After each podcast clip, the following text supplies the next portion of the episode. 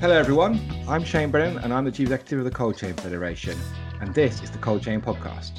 I hope you've enjoyed recent episodes, especially our, our special edition about COVID 19 and the global cold chain. If you're enjoying the content, then please take the time to leave us a review because that will help others to find us. And make sure you subscribe. The way that way you'll never miss an episode. I'm really pleased to bring you insight from today's guest. Nick Hay is now in his 10th year as Chief Executive of Fowler Welch. If you're listening to this, I'm sure you know Fowler Welch as a business, but just in case, it's one of the largest third party logistics companies in the UK cold chain, operating a large fleet from eight depots across the UK, serving retailers and manufacturers with chill, deep chill, and ambient services. Nick has delivered continuous improvement throughout that time, not just commercially, but also in the sustainability and social impact of the business. There's no mean feat working within what is probably the fastest moving and most competitive part of the cold chain. So I think I'll get straight into it. Good morning, Nick.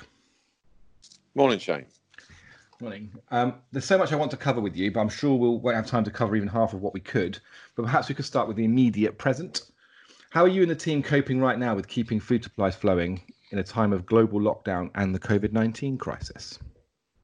Um, I think right now is very different from how it was, what, eight weeks ago now. Um, I think it, has been quite a journey. Um, we had two weeks of unprecedented volume, and um, uh, I think an awful lot of the country went into into panic mode, uh, and that that was panic buying right the way through to um, businesses like ours wondering how we're going to sustain the the level of activity um, in the long term. And I think initially we were probably a little naive. Um, we we rolled out our, our, our business interruption plans uh, very very quickly, and uh, the team did a fantastic job of responding. Um, indeed, there was one week in March where we some sites that, that the largest variance we had was 44% higher than the peak day before Christmas.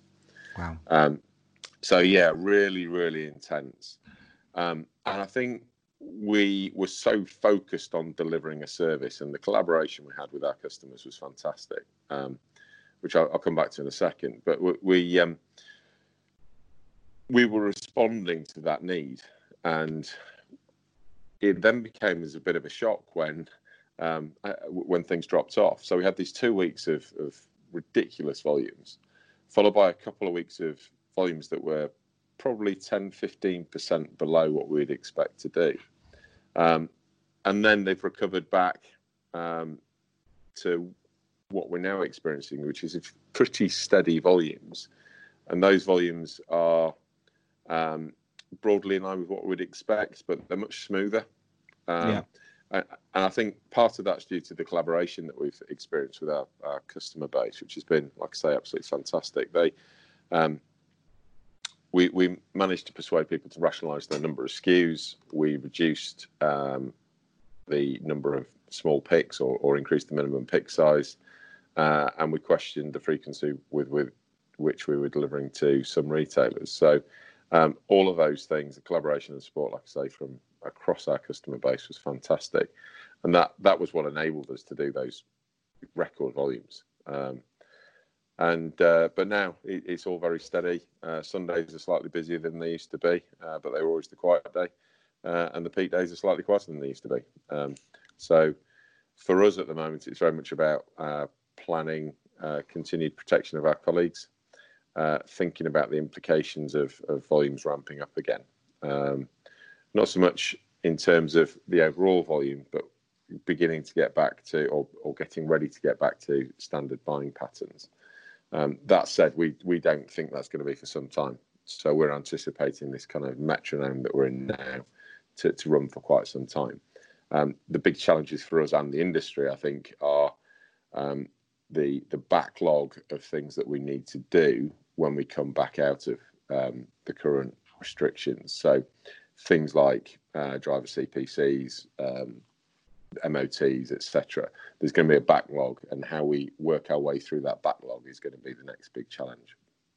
Yeah, and I think the, the way that they're sort of just on that specific point, um, so much in that answer I want to ask about, but that that specific point about about the kind of time frames of that we've got to work to to work through that backlog of all that compliance is, is actually quite tough because effectively you've got to be tra- you've got to have it all back up and running by sort of September October time, haven't you? Yeah, I mean, you can't you can't pause key activity for, for three months and, and, and it may yet be longer and, and then expect to catch that up really quickly um, because the, yeah, the just like any other market, the um, the capacity is there to match the demand. Well, the demand's been turned off, and if you turn it back on, you can't suddenly increase the demand, uh, the capacity again. So, yeah, it, it's going to be interesting.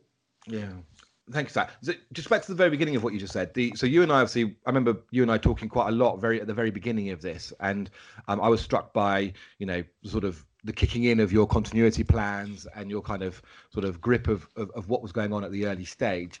Do you think you do you think the business was ready for it from the Fowler Welch point of view? Um, I think um, we we had a, a, few advantages over other people. Um, we we import an awful lot from places like Spain and Italy. Um, so we were getting first-hand information from uh, Spain and Italy very early on. Um, so, so, that helped us. Uh, my team and I have worked together um, for well a, a, good chunk of us for for ten years, uh, all of us for at least four years, um, and that as a team, our ability to to therefore work remotely from one another uh, and, and, almost intuitively know what, which bits each of us is looking at is um, is a real strength for us. So, so that helped. Um, yeah, so, so I think it's probably those two things really. Um, I think the other thing about our business is that we um, regularly have to react to weather changes. So an awful lot of the product we distribute is short shelf life, and um, qu- quite different from longer shelf life products. You can see barbecue food as an example. When the sun comes out, we can see demand jump overnight from certain suppliers with very little warning. Um, and the business is therefore well grounded in reacting and responding quickly. Um, and I think that core of what our product is and, and, what our service offering is has helped as well. Um, so, so I think it's a combination of those things. Yeah. Um, what one thing one thing that you, well, how you describe the situation for you that's I think different to some of the other sort of companies in the sector is the fact that your sort of volumes have stayed pretty consistent, well high and then consistent through through the period. I can see a lot that have that have seen that that that volume um, drop off. Yeah. Um, do you, I think? Did you? Well, one thing I recognised is that I think that dealing with large demand is almost what logistics professionals and businesses are set up to do. You know, get you. That's the crisis you want in a way. You want you want you want to be able to get. You know, you want you want to obviously use your skills to get stuff out the door. How do you cope? Do you think? How do businesses? What's your advice for companies that are that are struggling to actually meet their volume, you know, haven't got enough volume, haven't got enough work to get stuff out of the door and, and, and keep them sort of business viable. How do you see those businesses surviving this this period? Um, I, I think you know there's there's I'll probably get the old adage wrong, but there's the old adage that um, you, you, should cut. Um, m- most people cut too slow and not deep enough.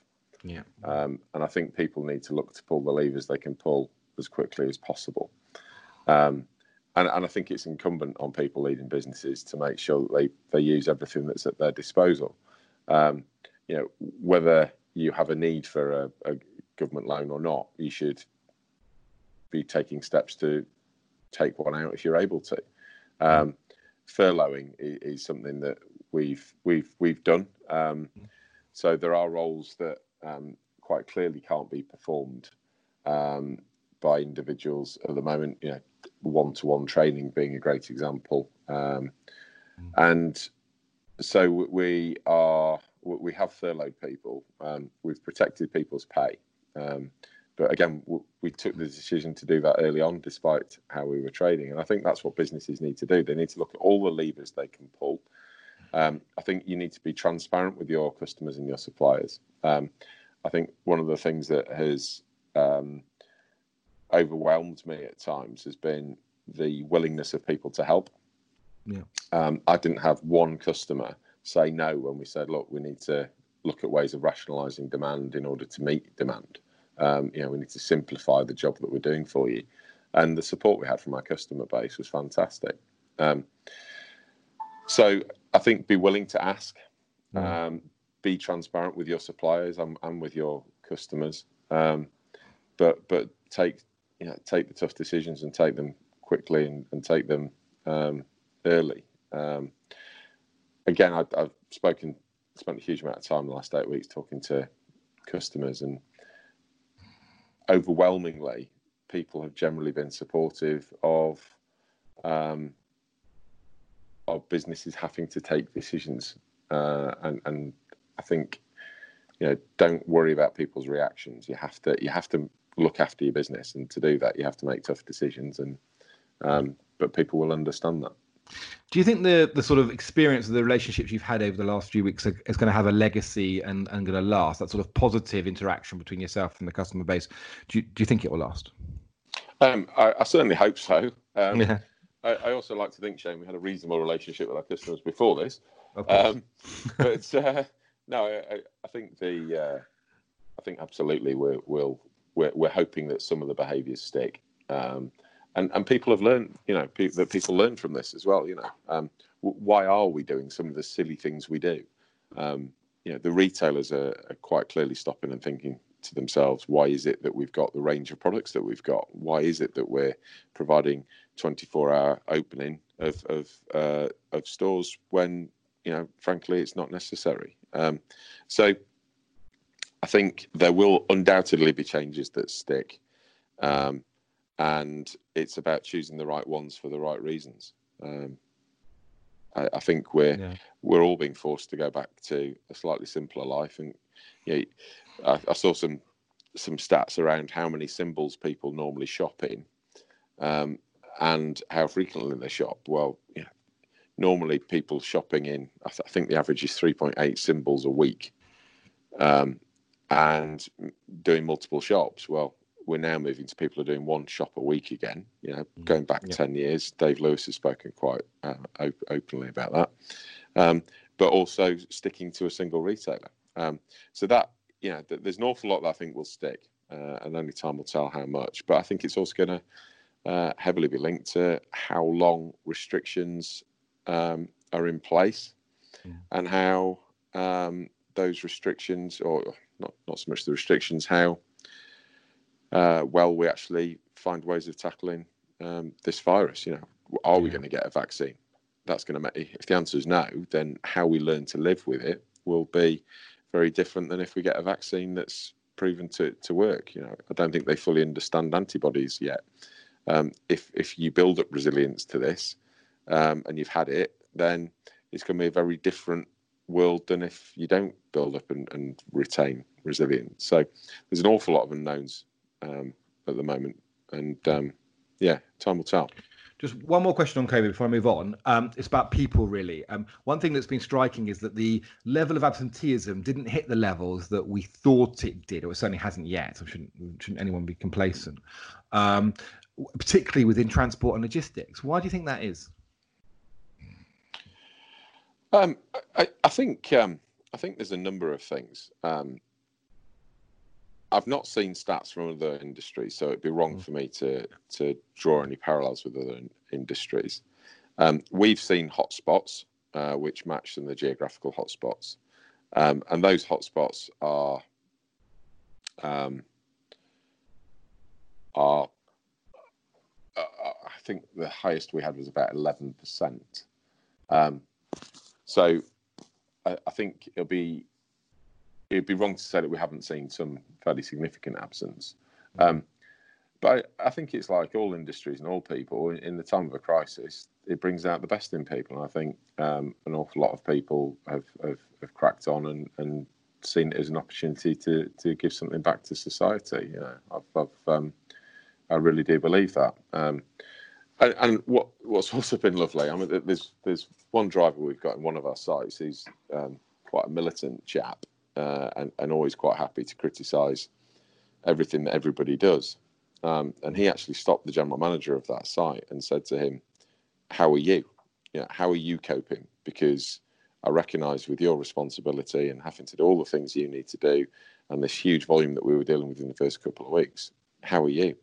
And to hear a story of a driver um, who's normally quite a militant and difficult character yeah. asking the, his general manager if he's all right was, know, just kind of typified the way that people have yeah. um, responded and, and, stepped up. Um, so um, yeah, I, I, think it's it's difficult to answer Shane because I haven't seen uh, the parallels with with other um, sectors. But yeah, 10, 11 percent. That's a significant amount of absence. Um, it was only one site, and it was only for you know for a couple of weeks. Um, uh, I think the other thing I would say is um, we haven't yet. Um, one of the things that we're thinking about as a team is the autumn and winter. Um, so we're planning at the moment for um, a 20% absence rate in any one site um, through the winter, uh, because if we do not get vaccines in place, um, and the similarity between some cold and flu symptoms and those of COVID 19, we're expecting it to be a difficult winter. Um, so we actually think the time of year has helped, um, but clearly, this winter could be a very challenging time. Yeah, yeah, no, totally. I think it's, it's, it, is very. I think we'll we'll look back and work out what the issues were in terms of the behaviours of people and why and, and, and the and the spread of the epidemic and what it meant for for infection rates and stuff. But I do think I resonate what you said resonates with me. This idea that people stepped up, this idea, you know, there's a lot of talk of the essential worker and stuff, but I think people have internalized that in this time. And I think across the supply chain, we've seen people just want to get on and do stuff, feel useful, and do and, and play their part, which I'm really, really proud of. Um, can I can we take a step back now and can I ask you about your career? Um, how did you find your way into logistics and specifically into cold chain? Um, uh, the answer to, to both is luck. Um, so I uh, I did an engineering degree, and uh, the I think one of the key things I learned from my engineering degree was I was not an engineer. Um, so when I finished university, I, I was keen to find um, a general management uh, graduate scheme.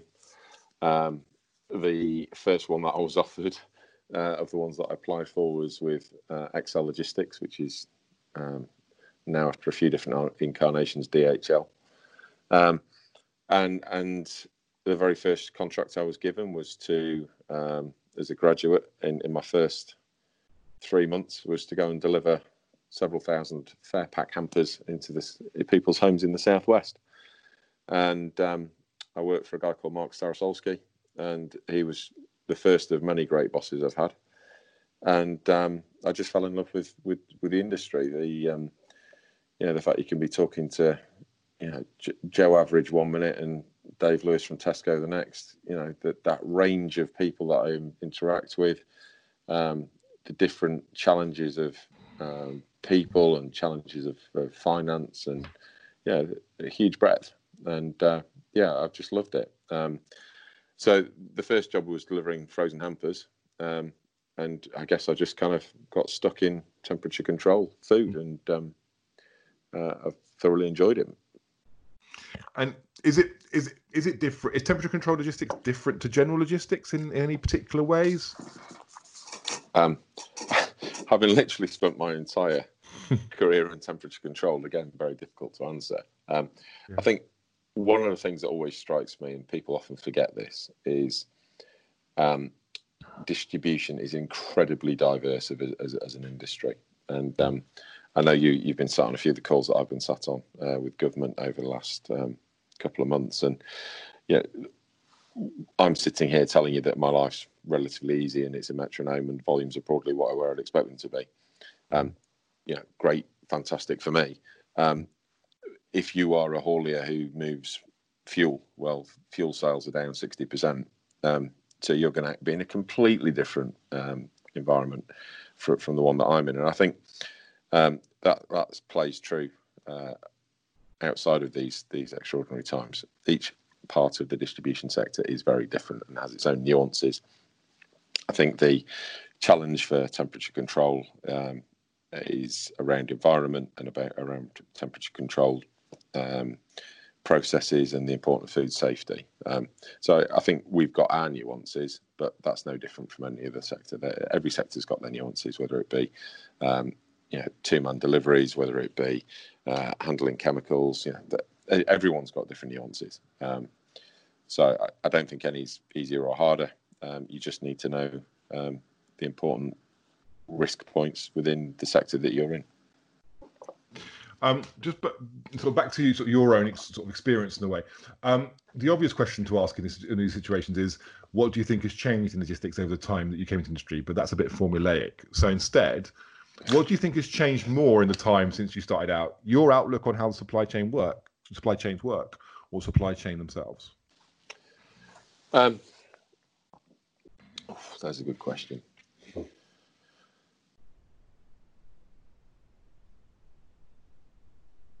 I, th- I, think it's probably supply chains themselves. Um, I think uh, I think if you look at and actually that's driven certainly within the food sector by by buying habits and by retailers. Um, and I think technology has been an enabler for that change. Um, so, you know, you've you've uh, you've seen one or two of my presentations, Shane. I think 1995, uh, some I can't remember the exact percentage, but around 50% of milk was delivered to people's doorsteps. Um, leap forward now, and that's less than five percent. I can't remember the exact numbers. Um, and, and and effectively during that time, we've you know during that 25 years, we've gone from having a home delivery network, which is called the Milkman. Um, it's been ripped out by the retailers who uh, used milk as a as a commodity to compete on price and trying to attract people into the stores. Um, we've therefore seen the doorstep milk delivery not fully disappear, but largely disappear. And then over the last uh, five to ten years, in parallel with that, we've seen um, a, a, growth in home delivery. Uh, so I think there's there's some irony in in all that, uh, and um, I guess I've got a real belief that that things go in in, in circles. But um, I think buying habits and the way that um, technology has enabled those the various ways in which we consume has been the driver of change. Um, I think supply chains and logistics folk have been fantastic at responding to those challenges. Um, so I don't know if that answers your question, Shane. It kind of, yeah, I think it, I think it does. It was a it's a bit of a clever question in a way that um, that two different ways. I guess the um, this is at that point about, and I think we this comes back to what we talked about about COVID nineteen and this idea of cyclical thing. You know, we we got we got we ended up in this age of basically you could get whatever you want wherever you want whenever you want it in every different form and supply chain trying to meet that. And that drove in on the face of it a lot of inefficiency. Do you think you can do both those things? Be it delivered to everything every to the consumer in any way they want um, whenever they want it and also have an efficient supply chain no the two undoubtedly conflict with one another um, and i think the um, it's all about infrastructure uh, on the ground if you want to be able to serve people uh, quickly uh, with small deliveries, it's a damn sight more expensive, and there's no no way of getting away from that. Um, I think there's a huge opportunity to invest in robotics and automation to improve that. But the life cycle of these things relative to the speed of change is is a, is a risk to people's uh, investment. So it's very difficult for people to justify the in, investment. Um, you know, Ocado uh, have been going for a long time, and, and I have only relatively recently been, um, I, I, guess, getting the rewards for their investment and their vision. Um, but as and, a technology company, not as a not really as a supply chain company in a way. Yeah, absolutely, as a technology company, um, and I think know there's part of the the problem. We're in a sector that works on low margins, um, and you have to invest a huge amount to in, it, to, to get automation and um, robotics to work, and um, that comes at great expense. And yet we're on a low, you know, incredibly low margin businesses. Um, and actually, sadly, uh, an awful lot of our businesses in our sector don't have strong balance sheets to support investment either. So. Um, so I think they're they're, they're challenges for us undoubtedly. Um, I think the other thing that I don't think retailers um, understood well enough, um, and again I'm, I'm, going to pick on one, but it, it's not to pick on them; it runs across all of them. In broad terms, Tesco doubled their number of stores as they went for the convenience stores, etc., etc. So they doubled the number of stores they've got in the UK. At the same time as doubling the number of stores, they um, pushed home delivery and at the same time as pushing home delivery and increasing the, doubling the number of stores they've got, they basically maintain the same market share. So the number of routes to market and their proliferation um, just for that one retailer has got to drive cost into their business. Um, and at the moment, I don't believe the consumer is paying enough for home delivery. I don't think the consumer really understands the cost of home delivery. Um, and I think there's there's much consolidation that needs to come yet. I think it's going to require some legislation as well. Um, again, I, I, remember standing out the back of a hotel in London on a street corner with a customer, and we we, we looked down a street which was probably about 200 meters long. And we stood there for 15 minutes and counted 16 different parcel delivery businesses in 15 minutes. Mm. Um, that is not sustainable. Um, yeah. So there, there needs to be consolidation in that market, and I think the same will be true for home delivery of food. Yeah, yeah. and I think this is. I think you know—we've sort of taken the cold chain federation through a bit of a journey of change over the mm-hmm. last year, and that you've done a great um, job. Thank you very much. They, uh, the the um, the thing that um, the thing that sort of the the organising principle behind that is this sustainability challenge and this kind of you know, what does the next 20 to 30 years of the cold chain look like? And there's some there's sort presumption that we can't carry on doing things the way we've done them for the last 20 to 30 years if we're going to meet this the sort of net zero carbon, you know, uh, new way of living kind of uh, sort of ambitions that are set out in sort of government policy and, and general need. Um, do you have any reflection on how you think that will impact on the Fowler Welch business over the next sort of 20 years? Um, we've we're very proud of the fact that we do um, take our environmental impact very seriously. We've um, we've actually just delayed publishing our second um, or fully publishing our second uh, CSR report on, on our environmental performance over the last twelve months, and um, it, it's written, it's available, but we haven't made a big splash about it because of COVID nineteen. Um, yeah. And and that's that's because um, again, being perfectly honest, um, if you're driving carbon out of your business, you're driving cost out of your business. Yeah. Um, so that the, the, the, the, dual benefit of providing a, a, better environmental performance and providing a better financial performance um, is you know it's dead easy to push those uh, things forwards. Again, there's there's investment needed um, and that investment can take a while to pay back. Um, we're very fortunate that our shareholders have always been supportive of things that make sense in in the short to medium term as opposed to just the short term. Yeah. Um, so you know, some of the investments, some of the projects we've got going on today won't fully deliver for uh, twelve months, eighteen months, two, three years. You know, and and you have to look at those horizons on some of these investments. Um, I mean, should... even even that's quite short, though, isn't it, Nick? I mean, this is one of the questions that sort of sits, presents to me: is if we're talking about sort of net zero, super massively more efficient buildings, more efficient vehicles, the sorts of paybacks that we're talking about could be ten years. And I guess the question there is, how does the supply chain link, so particularly the, the customer, what basically what investment do they want to make, and can they make in their sort of supply chain in order to try and be part of of those sort of bigger game changing uh, investments. I mean, do you have a view on that? I think um, we have to be brave and I think we have to be ambitious. And I think if we're brave and ambitious, we can surprise ourselves with how much we can achieve. Um, when I joined Fowler Welch, um, the average miles per gallon uh, in the fleet was about 8.1. Uh, and I told my team I wanted us to have a long term target of getting that to consistently above 10. And they all fell off the chairs and thought I was insane.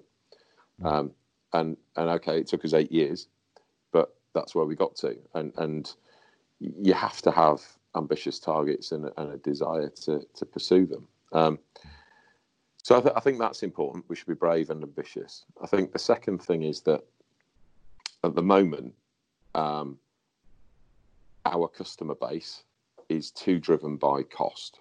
Mm-hmm. Um, and until the cost and corporate social responsibility um, scales are, are, more even, more evenly balanced, um, I don't think it's going to change as quickly as we can change it. Um, so I have yet to win a piece of business entirely due to my corporate social responsibility. Yeah. Um, it's on every single tender. Please demonstrate your credentials. Uh, but almost every single time it comes down to uh, pound, shillings, and pence. Yeah. If, if, all things are equal, service is equal. Um, so, so service and, and cost are the first two things that everybody looks at and still looks at.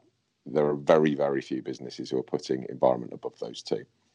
Um, and until that changes, I don't believe we're going to have the momentum to change as much as we possibly can. Um, and this is where I think there's a couple of things at play. The first is um, the people, the policymakers, people like you and I who sit and talk about these things and think about it, need to recognise that a significant proportion of the population and, and a majority of the population, if they have a choice between buying two products that are basically the same, and one's got a good environmental footprint and one's cheap, they will buy the cheap one. Yeah. That is the necessity for most people's lives. And I think until policymakers get their heads around the fact that as policymakers, they can make decisions when they go shopping because they typically can afford to make decisions when they go shopping. Mm. A huge proportion of the population will only make a decision based on what they like and what it costs. So we have to find ways of affecting change that appeal to the masses, not just the privileged and, and, and the those who can afford to make those decisions. Uh, and I believe that quite strongly. And I, and I guess Nick, from a from a point of view of you can sort of see when you're a consumer facing business and your brand is directly consumer facing, you can see some of the business case for making those sorts of investments and making that kind of proposition out there. I totally take your point that it's still not the definitive decision for the consumer either. But from a business like yours, which is one step away from consumer facing, how do you sort of stay motivated? How do you motivate the business to do that kind of stuff and achieve what you've achieved in sustainability terms? Um, I think again, it's a bit like COVID nineteen because people want to do the right thing. The vast majority of people want to do the right thing, um, and if you can demonstrate success and demonstrate progress, people want to be part of that. Yeah, okay. One last question, Nick. I'm conscious. Thank you very much for your time this morning. I just want to ask you a question about kind of industry engagement. Obviously, being an industry federation as we are, I mean, yours. You know, one thing about notice working with you over the last year, couple of years is you obviously incredibly busy in your day job. You've got a you know massive pressure on your time, but you do carve out some of your time at least to engage with the wider industry, um, more than some of your peers certainly. Why do you do that? um, I'd, I'd, like to do more, Shane. Um, but but it, it, it is you, you, do have to be careful not to spread yourself too thinly. I think. Yeah. Um,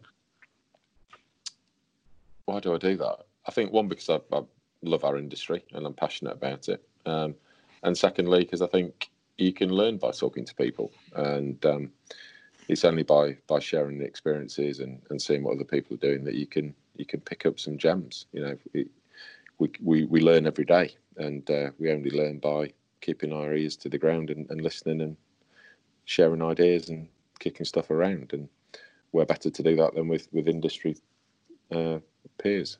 So that's our program. I'm incredibly grateful to Nick for sparing us his time and being so candid about not only how his business is coping with the situation right now today, but how he sees the future. When we came up with the idea of this con- podcast, it was really conversations like this that I wanted to share with you all. So I hope you enjoyed it. I've just listened back to it and I'm conscious that about halfway through, I seem to go all bad guy in a ransom movie um, in my voice. I don't know what that is. I'm still getting used to this technology. One of the frustrations of the current situation is not being able to sit face to face and uh, meet with people in their in their own places of work, which is what I really would like to do. Um, I'm sure you're all sharing that frustration.